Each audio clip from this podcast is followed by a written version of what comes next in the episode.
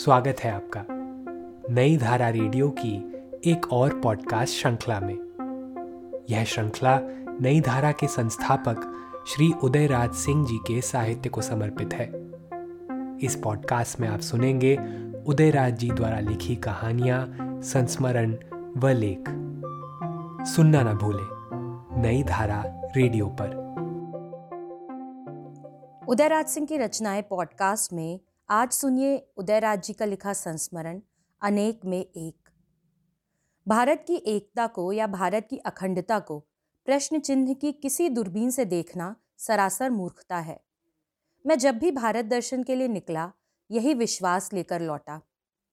आज जब भी ये बात उठाई जाती है कि भारत की एकता पर खतरा है, भारत की अखंडता को ये चुनौती स्वीकार करनी होगी तो मुझे इस शेर की एक कड़ी सहसा याद आ जाती है। हँसी आ रही है तेरी सादगी पर। भारत को एक यहाँ के राजनेताओं ने नहीं किया है। न यही सत्य है कि अंग्रेज़ी राज ने इसे एक सूत्र में बांधा। ये देश तो एक करके ही प्रकृति द्वारा निर्मित हुआ। क्या यहाँ की भौगोलिक सीमाएँ इस सत्य को उजागर नहीं करती? उत्तर में उच्च हिमालय प्रहरी सदृश खड़ा है। तो पूरब और दक्षिण में बंगाल की खाड़ी अरब सागर तथा हिंद महासागर, इसके अन्य प्रहरियों की तरह आज भी लहरा रहे हैं। पाकिस्तान, पूर्वी और पश्चिमी, बना तो मगर उससे दोनों देशों को कोई लाभ हुआ? हिंदू और मुसलमान अपनी छाती पर हाथ रखकर ज़रा ये सच सच बताएँ तो? मेरी अभी एक उच्च मुसलमान पुलिस अधिकारी से भेंट हुई थी हैदराबाद में, जहाँ मैं अभी अभी अपनी बेटी के यहाँ गया था। तो वो बेचारे ये रोना रो रहे थे कि उनकी माँ पाकिस्तान में बूढ़ी होकर मर गई, मगर उन्हें पाकिस्तान जाने की अनुमति नहीं मिली क्योंकि वो पुलिस अधिकारी हैं यहाँ। और उनका बहनोई भी मर गया, मगर उनसे भी वो मिल न सके। चूँकि वो पाकिस्तान की फ़ौज में एक उच्च अधिकारी थे और उन्हें भारत आने की कभी भी अनुमति न मिली। ये तो घोर यंत्रणा का एक उदाहरण है। इसी तरह बीएसएफ के एक अधिकारी मुझसे कह रहे थे कि असम में बांग्लादेश से आने वालों का तांता कांटेदार तार लगाने से भी नहीं रुक सकता, क्योंकि वहाँ भयंकर रूप से जनसंख्या प्रति घंटे बढ़ रही है और उसी रूप से पेट की ज्वाला भी वहाँ की जनता को सता रही है। वो बेचारे सिर्फ़ मछली खाकर अपनी क्षुधा को कितना मिटा सकते हैं? जब मध्य एशिया से हज़ारों साल पहले आर्य दुर्गम हिंदुकुश की पहाड़ियों को पार कर खैबर पास से भारत की नदियों में घुसपैठ हो रहे थे। तो क्या ये नई बात हो सकती है? ऐसा आखिर क्यों हो रहा है? क्योंकि भारत का विभाजन हो ही नहीं सकता था। वो तो प्रकृति द्वारा एक होकर इस धराधाम पर उतरा था। ये विभाजन ही अप्राकृतिक था। मगर अब उस पुराने राग को अलापने से क्या लाभ? विदेशियों के मोहरे लाल हुए और हम लुट गए। खैर, जाही विधि राखे राम। फिर भारत की एकता पर मुहर लगा दी हमारे संतों ने, शंकर ने, रामकृष्ण और शिव ने। फिर अनेकानेक हमारे देवी देवताओं ने। गणेश चतुर्थी के दिन मैंने हैदराबाद में ही देखा। गली गली गणेश जी की मूर्तियाँ स्थापित हैं और दृश्य वही है जो बंगाल, बिहार में दुर्गा पूजा के शुभ अवसर पर होता है। धूप दीप की गंध से सारा वातावरण मुखर है। तथा संगीत की लहरी हर मोहल्ले में गूंज रही है। फिर रोशनी और सजावट के तो क्या कहने? भगवान बालाजी वेंकटेश्वर की कृपा से सपरिवार तिरुपति भी गया। मैं रॉयल सीमा एक्सप्रेस से हैदराबाद से तिरुपति की ओर बढ़ रहा हूँ और मेरी पत्नी कह रही है, उत्तर भारत की तरह यहाँ भी खपड़ापोश गाँव हैं, वैसे ही खेत मेड़ों से विभाजित। उनमें सर्वत्र धान लहरा रहे हैं और किसान वही कंधे पर हल लटकाए भैंसों को हाँकते हुए परती खेतों की ओर बढ़ रहे हैं। और कहीं एक टोली भेड़ों की खेतों में खाद के लिए बैठाई गई है। और जहाँ कहीं हरिजन बस्ती मिली तो वही फूस की झोपड़ी, वही गरीबी का नग्न नृत्य देख रहा हूँ। सचमुच, सारा भारत एक ही है।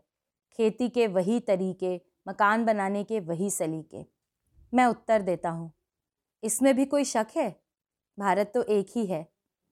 सारे देश से आए लोग भगवान वेंकटेश्वर के दर्शन के लिए उतावले हो रहे हैं और घंटों लाइन में खड़े हैं, सिर्फ़ एक बार दर्शन कर लेने के लिए। राजा रंग फकीर भगवान के दरबार में एक ही लाइन में खड़े हैं, बच्चे भी, बूढ़े भी। श्रद्धा ऐसी गहरी कि सभी को न अपने मान सम्मान का ख्याल है और न शारीरिक श्रम का।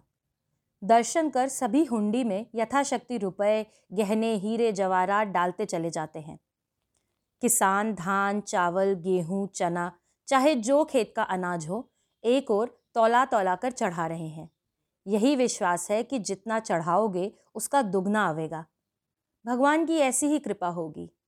विश्वास और आशा पर संसार चलता है। फिर बाहर औरत मर्द चाहे जिस देश के हों, जिस राज्य के हों, जिस धर्म के हों जिस जाति के हों, अपना मुंडन कराकर अपने बाल श्रद्धा स्वरूप वहाँ छोड़ देते हैं। तो मैं कैसे कहूँ कि भारत एक नहीं है? भारत की अखंडता पर खतरा है?